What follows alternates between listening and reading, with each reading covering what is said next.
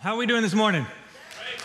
Hey, my name is Daniel Norris. I serve as the campus pastor here, and I am excited to be with you today as we continue this journey through the book of Jude in this series that we're wrapping up called Wolves Among Us. I want to welcome those of you joining us online. We are so glad that you guys are joining us as well. Here's what I want you to do if you're joining us online.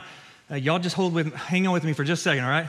Those of you watching online, if you will just share the link with your friends, invite your sphere of influence, you never know who's out there that might need to hear this message today as we open up God's Word. And so, again, we're excited to be here with you today.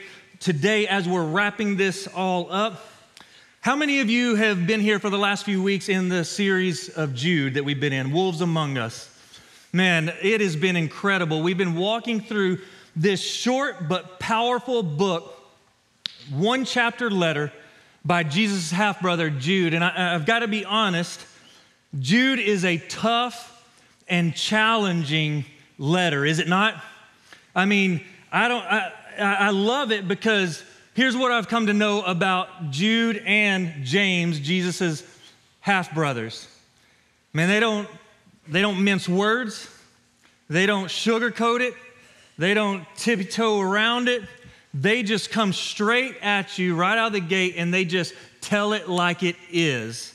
And that's what we've experienced over the last several weeks. Jude doesn't paint some false picture for us of the Christian life that we have this um, road ahead of us that's paved with uh, roses and flowers and butterflies along the way. No, he looks at us and very plainly tells us that this thing called the Christian life is going to be challenging, it's going to be difficult. There are going to be those who oppose it, those who come against it, those that despise it, those that want to deceive you and destroy you. They're the ones that we've been talking about the apostates, the wolves among us. He says, Listen, there are going to be many trials and many obstacles and many challenges along the way, but don't lose heart. Don't give up. Don't quit. Don't be deceived. Build yourselves up. Fight for the faith, contend for the faith, and keep going no matter what. As a former track and field athlete, man, I absolutely love the Olympics. And so, as you can imagine, I am beyond excited. How many of you watch the opening ceremonies of the Olympics? Yeah, let me see a show of hands. The rest of you need to get saved. there is something wrong with you. I'm glad those of you watching at home, you're with me, you watched it, you're raising your hands. The rest of you in this room, I'm gonna start praying for you. I'm gonna pray that you'll get saved today and that over the next several weeks, as we watch our country participate uh, in one of the greatest sporting events around the world, that you guys will tune in and cheer those athletes on. Here's why I love the Olympics so much I love hearing the stories behind the athletes, like who they are, where they come from, what they've had to overcome just to get there, the, the obstacles, the challenges, the difficult things that they've had to face just to be a part of the games. I love the fighting spirit and the perseverance that we see in these athletes. I, I was reminded of a guy from a few years ago this week that I watched when I was younger, and I'm gonna tell him my age a little bit. There's a guy named Derek Redmond. He was a British 400 meter champion, and that was the race that I grew up loving and ran through high school and college. And so I would always want to watch the, the quarter, the, the 400 meters and the mile relay and all those races. And Derek Redmond was a beast. He was the, the British champion. He's running in the 90, he's qualified for the 1992 Olympics in Barcelona. He's finally there and he is the favorite. He is he's won gold several times. He's won world championships. And then on this day in the semifinals in Barcelona at the Olympics, the unexpected happens. I want you to check this out.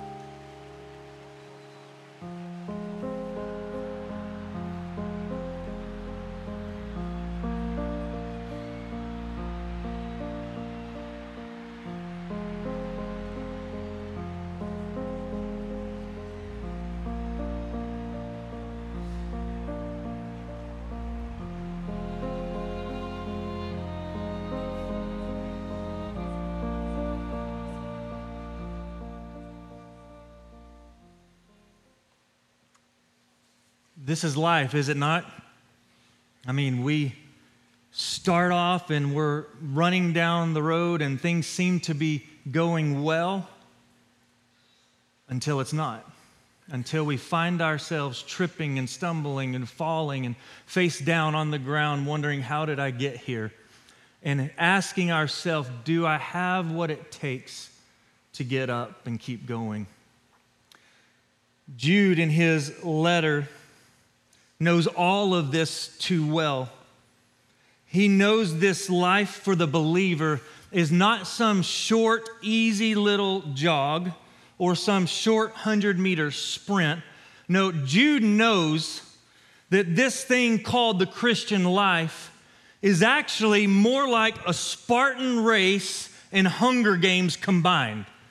If you know what a Spartan race is and you know what Hunger Games are, then you know what I'm talking about that it is hard, it is painful, it is difficult. Every time I come around a corner, there's another obstacle, another barrier, and there's also those who'd want to come against me to deceive me and destroy me and harm me. And Jude addresses all of those things in this letter. And as he writes this letter, he wants us to know that there's hope that no matter what you come up against, God is able. So, you and I, as the beloved, as the believers, we need to get up and keep going, keep fighting, keep holding on, keep holding to our faith, and finish strong.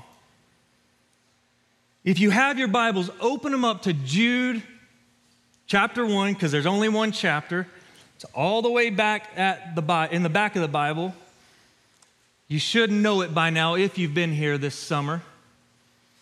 But one chapter, short, condensed, powerful letter from the half brother of Jesus. We're going to be in verses 24 and 25 this morning as he wraps up his letter to the saints. Verse 24, this is what Jude says. He says, Now to him who is able to keep you from stumbling and to present you blameless before the presence of his glory with great joy. To the only God, our Savior, through Jesus Christ our Lord, be glory, majesty, dominion, and authority before all time and now and forevermore. Amen. These two verses that we just read in Jude are called a doxology. How many of you have ever heard the word doxology? A doxology, if you've been in church world or you grew up in a, in church, a lot of times some churches will sing a doxology at the end of their service or they'll pronounce a doxology as they get up and leave that place. But here's what a doxology is a doxology is two Greek words the first word is doxa, and that equals praise. And the second word is logos, which equals word. And so, what you have in a doxology is a word of praise to God. So, a doxology is a word of praise. And so, many of the authors of the Bible would wrap up their letters with a doxology saying, This is who our God is this is what he has done. There is no one like our God. And they would break into praise as they wrapped up their letter. The Bible is, has many, many doxologies all the way through it. In the, the entire book of Psalms is broken into five sections out of the 150 chapters. And at every, at the end of every, of all of those five sections, there's a doxology. When you get into the New Testament, there are 21 doxologies throughout the New Testament, and this is one of them. In this doxology, at the end of Jude, has been described by theologians as one of the fullest and most beautiful doxologies in all of Scripture. And so you might want to circle it, you might want to highlight it, you might, might want to put a star beside it. You see, the purpose of Jude's doxology is not just to wrap up his letter and put a bow on it and give you and I just a nice ending to the things that he's been saying. Not at all. Jude chose these last few words very intentionally and on purpose. You know, a lot, of, a lot has been said about someone's final words. The final words that you say carry a lot of weight. Parents, you might know what I'm talking about. Let me, let me give you an example of this. Like for me at my house, when my boys are about to go somewhere with their friends, right before they walk out of the door, I say, hey, look at me. Let me tell you something. You better use your manners. You better behave yourself. Or when you get home, I'll let you guys uh, imagine what I say after that. So, our last words carry weight. These are Jude's last words, and they carry a lot of weight for the believers. You see, Jude wants to assure his readers then and now that no matter what you're going through, no matter how hard things are, no matter how many times you fall down, God is able. Amen? God is able and he will finish what he started. The one who began the good work in you will see it through to completion, in the words of Paul. So, Jude wants us to know that even though there are those who have wandered from the faith, those who really never belonged in the first place, those who are deceivers and liars and destroyers, those who want to drag you away from the faith, that even though you're facing those things and even though you will face many other things in the future, He wants you to know if you are in the beloved, and notice I said if, if you are saved, if you belong to Christ, then He wants you to know that God is able. He's able to do what you cannot do. He's able to finish what He started. There's several other passages in the scripture that talk about God being able. In fact, we have one that we pray and, and write prayer requests down all the time in Ephesians 3:20. Can any of you say says what does it say in Ephesians 3:20? That God is able to do what? Immeasurably more than you and I could even begin to imagine or even know to ask, right? And when we pray to the God who is able, we are asking Him in His sovereignty to do more than we could even begin to imagine, more than we even know to ask. And so, as we dive into this word that we see in Jude, here's what I'm praying for every single one of us in this room and those watching online that God would do immeasurably more in the next few moments that He would do more than you and I even know or imagine to ask Him to do. That He is God, He is able, He sees and knows all things. Scripture tells us that He searches the heart of every man, woman, and child. He's the one who fashioned your heart. He knows you by name. He knows where you're at. He knows what you're struggling with. He knows what you're going through, and He cares. And so I'm asking Him in His sufficiency and His supremacy that over the next few moments, as we dive into this, that He would do more than I could even begin to imagine. Would you pray with me? Father, thank you for your word.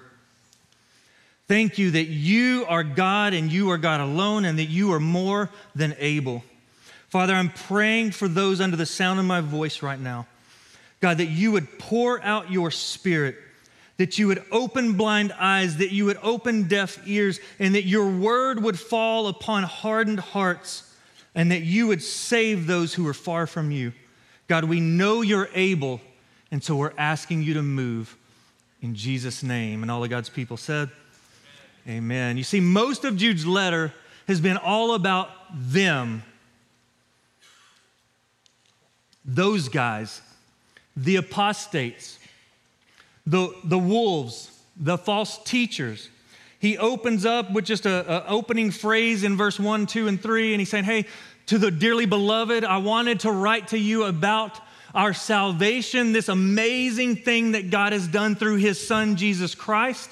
And he says, But I thought it more fitting that I should address this issue. I, I don't want to sugarcoat it. I don't want to pretend that it's not there. I want you to be aware that there are those who have snuck in the back door that seek to deceive and destroy you, to lead you astray from the true gospel. And so he goes into this, this letter over the next 23 verses talking about them. But in these last two verses that we just read, he wants us to get our eyes off of them and get our eyes on him. So this morning, it's not about them, it's about him who he is, what he's done. You see, the power to persevere is found in the power of the gospel.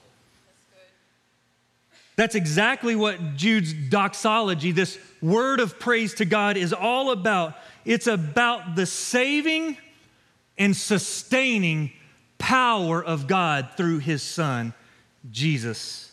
And in these final two verses, Jude gives us three promises. Three promises for those of us who are in the beloved, those of us who belong to Christ.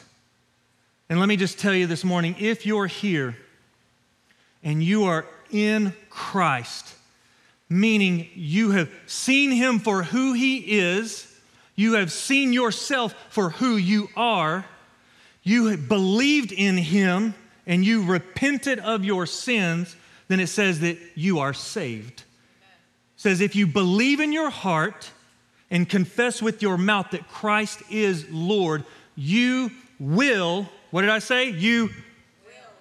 Not maybe, not if you're good enough, not if you come to church enough, not if you memorize enough scripture.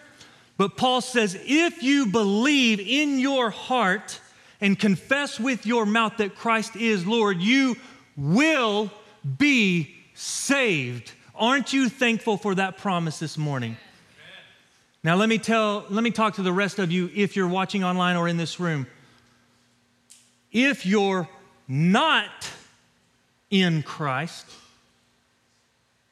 these promises that we're about to discuss over the next few moments, they're available to you through him. If you're not in the family, if you're not part of the beloved who Jude is writing to, I want you to know you can be.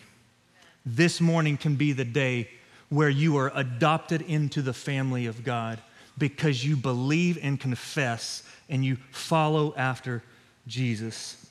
So, if you're taking notes this morning, I want you to write this first thing down that we see in the last two verses of Jude. The first promise of God that we see in verse 24 and 25 is this He protects us.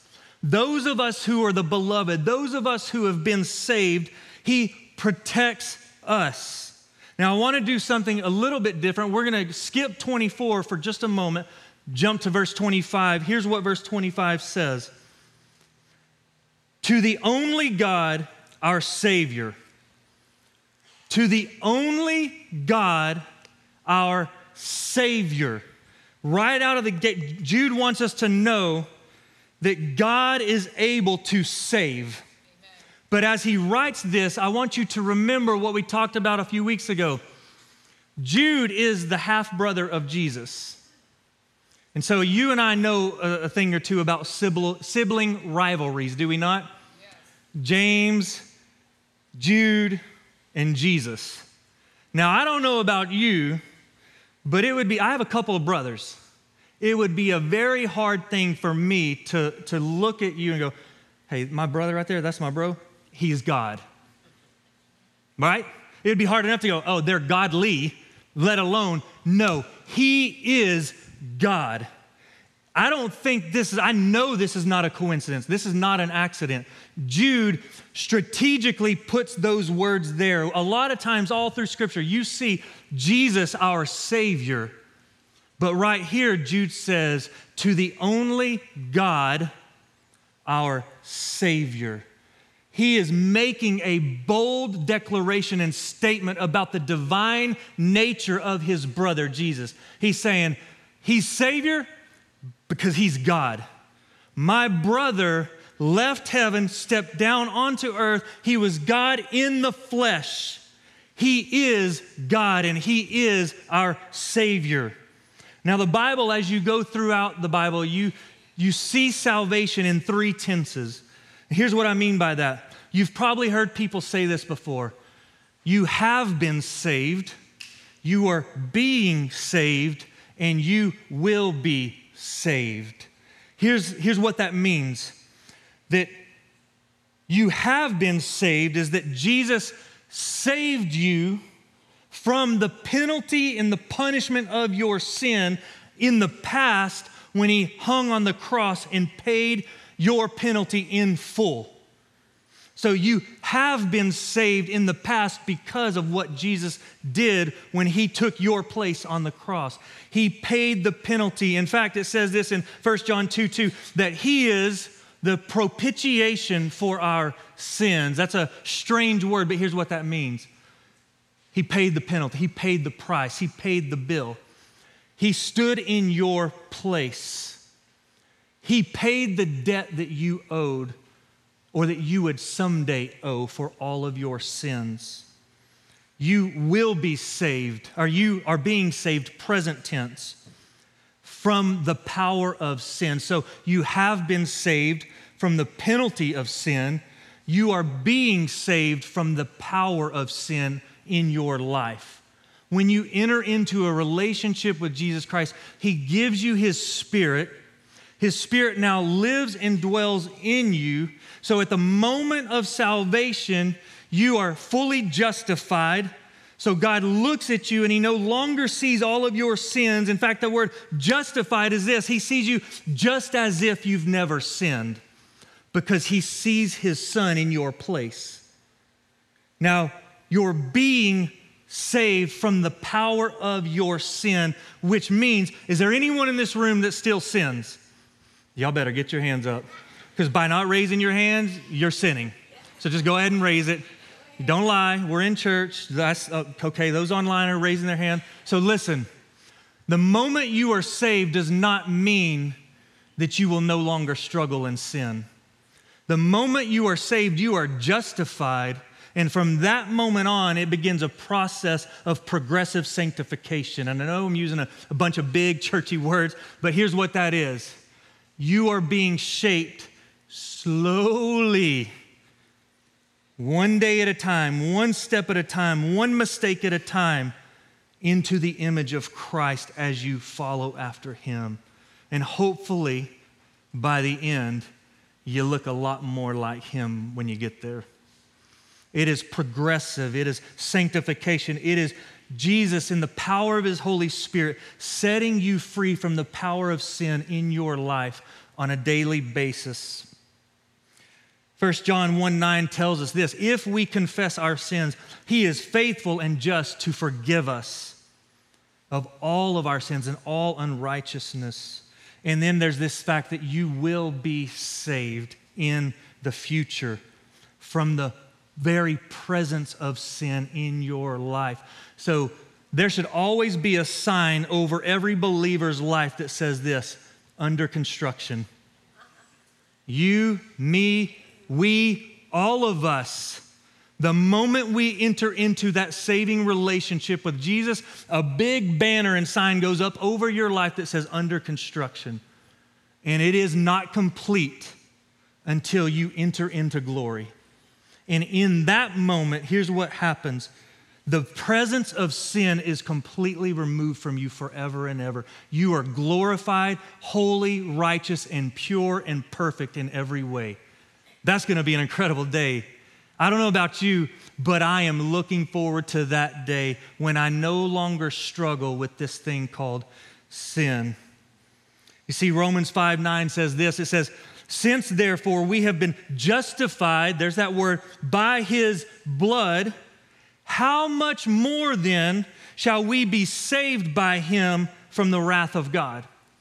So thank God that if we are in Christ, we have been fully justified, declared not guilty. He is changing us and shaping us and helping us become more and more like His Son. And then when we get there, everything is perfect Because all sin in his presence has been erased, there's no longer any sin in our life.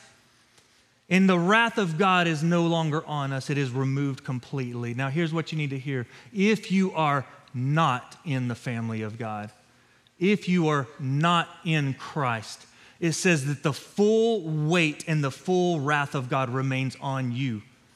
Meaning, you have not been saved, you're not being saved, and you will not be saved. When you stand before Him someday, and everyone will, he will not see the holy perfection of his son covering you, standing in your place. You will stand in your own merit and your own accord, and you will give an answer for everything you've done. I don't know about you, but that sounds horrifying. I do not want to stand before a holy and perfect and righteous and all powerful, all knowing God in my own strength, in my own effort. I don't want to stand before Him. In fact, you wouldn't stand. We're going to talk about that here in just a moment.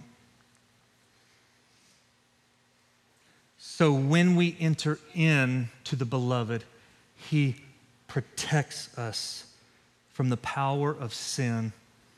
He did for us what we could never do for ourselves. He is an incredible Savior. Second thing is this that this is the second promise for those who are in the beloved. It says that He protects us. He not only protects us, but now He preserves us. Verse 24, if you have your Bibles, look what it says. It says, Now to Him, who? To Him who is able to keep you from stumbling and to present you blameless before the presence of his glory with great joy. You see, he is able. How many of you believe this morning that God is able? I guess I'm all alone up here. You believe that he's able? Let me hear you say, say, he's able. He is able to keep you, listen, because He is perfectly faithful, supremely powerful, and infinitely loving towards you. Jesus taught that God is sovereignly secure, that He is able to sovereignly secure and preserve all who believe. Listen what John chapter 6 verse 37 through 40 says. It says, "All that all that the Father gives me will come to me, and whoever comes to me I will never cast out. For I have come down from heaven not to do my own will, but to do the will of him who sent me." And this is the will of him who sent me, that I should lose nothing of all that he has given me, but raise it up on the last day. For this is the will of my Father, that everyone who looks on the Son and believes, what is that? And believes in him should have eternal life. And I will raise him up on the last day. You see, he is able to keep you, to preserve you, to keep you, to hold you. That word keep, it is a military term that means to guard, to watch over you, to watch over your very life. It is God at his post guarding you 24 7 around the clock. He is the one who keeps you. I know you're, some of you are probably sitting here, especially if you were here last week or watched online. What about verse 21? Just look right up above where we're at. Verse 21, where it says that we are to keep ourselves in the love of God. Listen, this is, this is that thing where you and I, we enter into this relationship with Him and we have been saved and we are being saved daily from the power of sin in our life. But i have just got to confess to you right now no matter how hard I try to keep myself in the love of God, in other words, uh, in, in, no matter how hard I try to hold on to Him daily, it never fails that my grip begins to weaken. Here's what I mean no matter how hard I try to hold on to Him and to keep myself in the love of God, there's days that as my grip begins to weaken, I find myself stumbling, tripping, and falling over these things called sin. Any of you with me? And so, no matter how hard I try, I can't hold on to Him. And I thank God that He's holding on to me as well. Let me, let me, let me paint a picture for you. I can remember uh, a few years ago, my son, my oldest son Brock, just turned 12 last week. So when he was about 18 months to, I don't know, two years old, uh, only child that we had had up to that point, I'm walking around the neighborhood with him. He's kind of holding on to my fingers with his little bitty toddler hands. And we're walking on the sidewalk to go see a friend at a neighbor's house. And all of a sudden, in that Florida heat and humidity, a little bit like East Texas, I feel his little hand slip out of my grip and he tries to run faster than his body can keep up. Any of you know what I'm talking about? His little legs couldn't keep up with how fast he wanted to go, and he's wearing these little rubber shoes called Crocs. And those things, they're of the devil. They'll trip you no matter what. He's running down the sidewalk, and I can see it, and before I can get to him, man, he is on the pavement, face down, skin up, chin, elbows, knees, bleeding, crying. And in that moment, as a father, I felt like such a failure. Like, man, I could not get to him. I could not hold on to him. I could not keep him. My grip weakened, and he got away and he slipped out of my hand. Look at me and listen to me just for a few moments. I know I'm not alone in this. Like, I know for us as believers, there are moments, lots of moments in our lives where we try to hold on with everything that we have. We try to keep ourselves in the love of God on a daily basis. And no matter what we do, it seems like our grip weakens and we begin to slip, and we find ourselves slipping and falling down and lying face down on the ground, skin up and bleeding. And in those moments, when we're down, inevitably, here's what happens the enemy gets down there and he begins to whisper in your ear. And he says, Look at you. You fell again. You're pathetic. I can't believe you would fall for that again. I don't even think you're saved. You're not a Christian. You should just give up, stay down, and quit.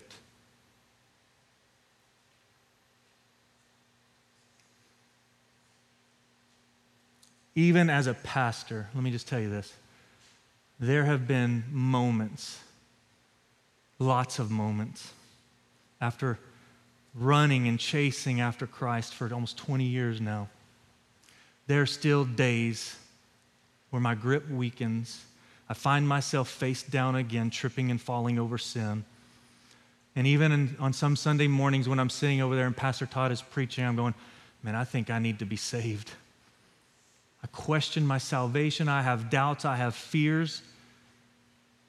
And I'm so thankful that when I'm down, skin up and bleeding, falling for the thousandth time, that just like I did with my son on that day, where I ran and grabbed him and swooped him up and picked him up, I whispered in his ear, Hey, buddy, I love you. I'm so sorry. I'm thankful that you and I have a father that no matter how many times we fall, He scoops us up. He whispers in our ear, You're mine. He holds us tight and He says, I love you. I'm not letting you go. I will keep you in my arms safe. When you can't hold on, I'm holding on to you. Aren't you thankful for that this morning? Amen. That no matter what, we have a Father that's holding on to us even when we can't hold on to Him. Look what Jesus says in John 10. He says, My sheep hear my voice. I know them and they follow me. I give them eternal life and they will never perish. No one, who? No one. Who? No one. no one will snatch them out of my hand. You see, no one can snatch you out of the shepherd's hand. He holds you, He keeps you, and you are safe and secure in the Savior's hands.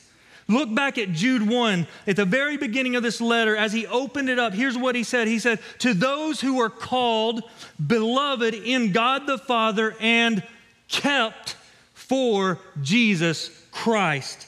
Do you see it? Jude ends the same way he begins. This is a beginning to end promise that he will keep you. Philippians 1 6, Paul says this that he who began a good work in you will bring it to completion at the day of Jesus Christ. In other words, it's not up to you. You didn't save yourself, you can't sustain yourself. It is by the power of Christ alone that you are even saved or even remain saved. He is the one that saved you, and He is the one that sustained you, and He is the one that is holding on to you and will never let go, no matter how many times you fail. I don't know about you, but that's worth celebrating this morning. That no matter what, no matter what I do, no matter how many times I fall, I have a Savior that will scoop me up and hold me tight and will let me know that I am His and that no one will take me out of His hands. You see, whatever God starts, He finishes. God will never look at your life or your life or your life or my life and throw in the towel and say, I'm done. He will never look at you and say, I can't believe you did it again. I'm so sick and tired of you losing your grip, stumbling and falling and making these mistakes. I can't stand it. I can't take it anymore. I'm done with you. That's what we would do. But He's not us. He says, I will never quit on you. In fact, he says, I proved it once and for all when I showed you how far I was willing to go to rescue you from your sin when you didn't even know you needed rescuing. He says, The day that they nailed me to the cross proved it once and for all that I would rather die than live without you. He paid the price for you and me. He paid the price in full to preserve us. He gave his life for each and every one of us. And here's the third promise is that someday because he has protected us and he has preserved us, he will present us. Verse 24 says this, "Now to him who is able to keep you from stumbling and to present you blameless before the presence of his glory with great joy." You see, God is able to keep you from falling down here, and He is able to present you blameless up there. Amen. There is a play on words here. The, the word present literally means to make you stand. So, the God who is able to keep you from falling is the same God that is able to make you stand blameless in his presence someday. Amen. Romans 5 2 says this through him we have also obtained access by faith into this grace in which we now stand. And we rejoice in the hope of the glory of God. You see, currently, we stand in grace. Aren't you thankful for that? In other words, you don't get what you deserve, instead, you get grace. But there's coming a day where you will stand in glory. Amen. Aren't you thankful for that this morning? Right now, grace, then glory. In the presence of God, completely blameless. You see, fallen, sinful men cannot stand in God's glory.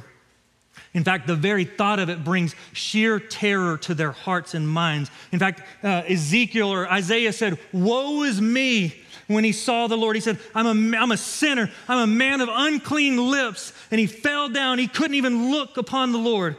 Ezekiel, it says that he fell over like a dead person. Peter, James, and John on the Mount of Transfiguration, when Jesus was transformed and they saw him in his glory, they were overwhelmed with fear. You see, in the presence of his glory, each of these men, here's what happened they felt the weight of their sinfulness, and each of them fell to the ground, overwhelmed by their unworthiness to stand in his presence. Psalm 1:5 says this, "Therefore the wicked will not stand in the judgment, nor sinners in the congregation of the righteous. Only God is able to make you stand before him blameless through the power and perfection of his son." 1 Peter 1 18 and 19 says this You, meaning you and I, we were ransomed from the futile ways inherited from your forefathers, not with perishable things such as silver or gold, but listen to this with the precious blood of Christ, that like that of a lamb without a blemish or a spot.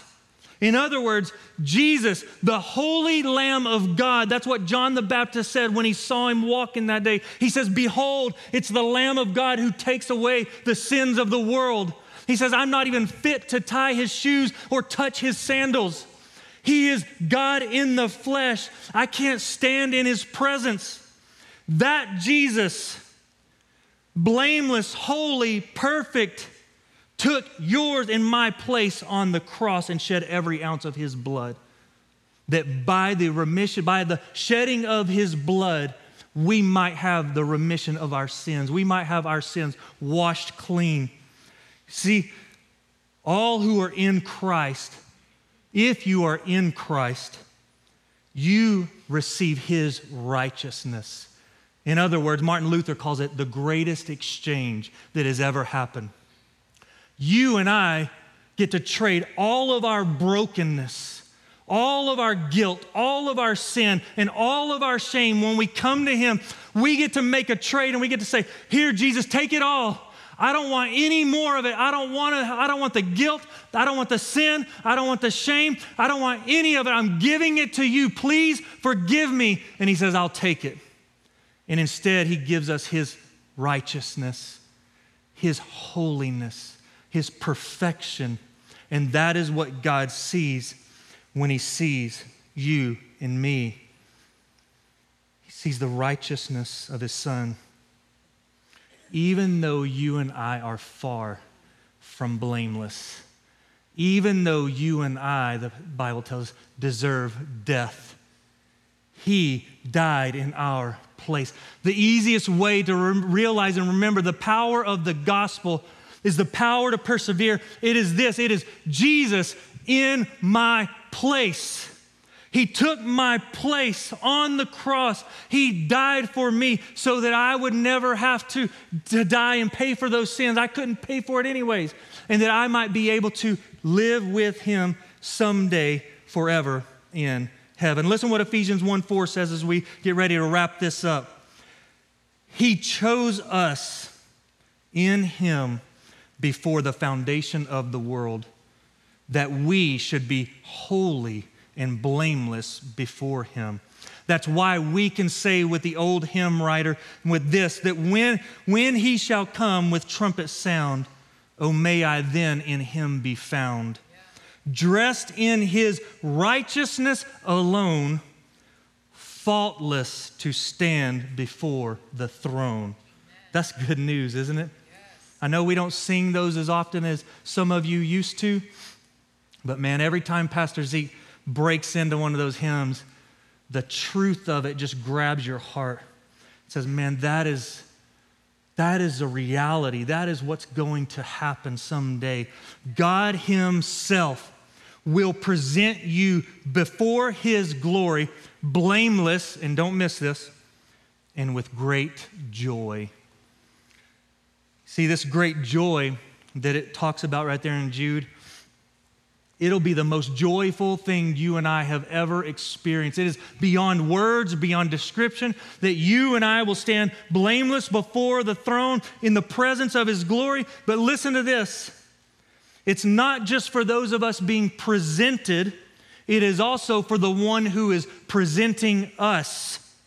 Hebrews 12, 2 calls Jesus the founder and perfecter of our faith, who for the joy that was set before him endured the cross, despising the shame, and is seated at the right hand of the throne of God. Did you see that?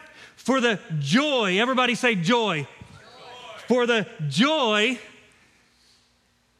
Jesus moved towards and endured the cross. It was the joy of presenting you and I blameless before the presence of his glory. The joy of presenting us is what drove him to endure the cross. So, on those days when you begin to, to doubt and question and wonder, Am I saved? Do I have what it takes? Why do I keep struggling? Why do I keep falling? And the enemy gets down and begins to whisper in your ear. I want you to remember this. You are his joy. The author and perfecter, the finisher of our faith, for the joy that was set before him which was you and me and everyone that is in him. I believe Jesus hung on the cross, and what kept him there was that he could see you and me. He could look down the corridor of time, and he said, They are my joy, and they are worth it. And I am willing to die in their place so that someday I will present them blameless in all of my glory with great joy. So he protects us, he preserves us. Someday he will present us. And because of all of that, we will praise him forever. Look what it says in verse 25. Now, to the only God, our Savior, through Jesus Christ our Lord, be glory, majesty, dominion, and authority before all time and now and forever. Amen. This is the only place in Scripture where those four attributes of God are mentioned all together this list of divine perfections declare that God is worthy of our highest praise. You see, glory is more than just an attribute of God, it is the sum total of his divine perfections. It is the crushing weight of his character and the blinding light of his presence. It is his glory. It is who he is. Listen what Warren Wiersbe says he says this When we praise God, we praise the most magnificent person in the universe. He is not simply king, he is king of kings, meaning there's no other king above him.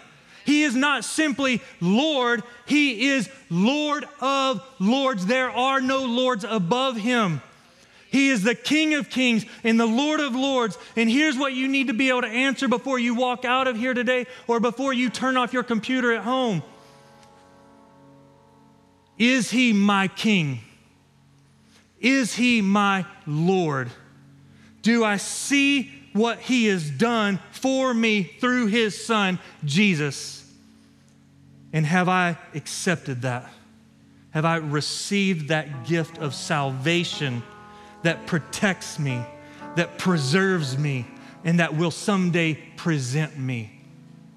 If you can say yes to that, then you are in the family. You are the beloved of God. No matter how many times you fall, listen to me, church family, you get back up and you keep running. You don't let the enemy keep you down. You don't let him tell you you're not saved, that you're not worthy, that you shouldn't try. You get up and you keep running after the one who ran after you. He didn't quit on you, so don't you quit on him.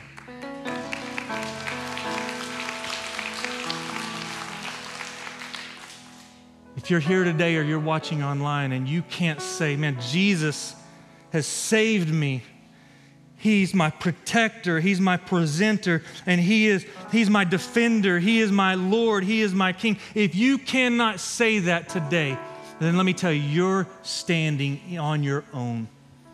And it says that the full wrath of God remains on you. And someday, when you take your last breath, and let me tell you, there will be a day, says that you will stand before this God that we've just talked about on your own. And the full wrath of God will be upon you because you did not receive the free gift of His Son. And He will look at you and He will say, Depart from me. I never knew you. says that you will spend all of eternity separated from Him in a place called hell. So if you're here today and He's not your King and He's not your Lord, then He will not protect you, He will not preserve you and He will not present you that day. Let's pray. Father, thank you for this morning. Thank you that you're the only God who saves.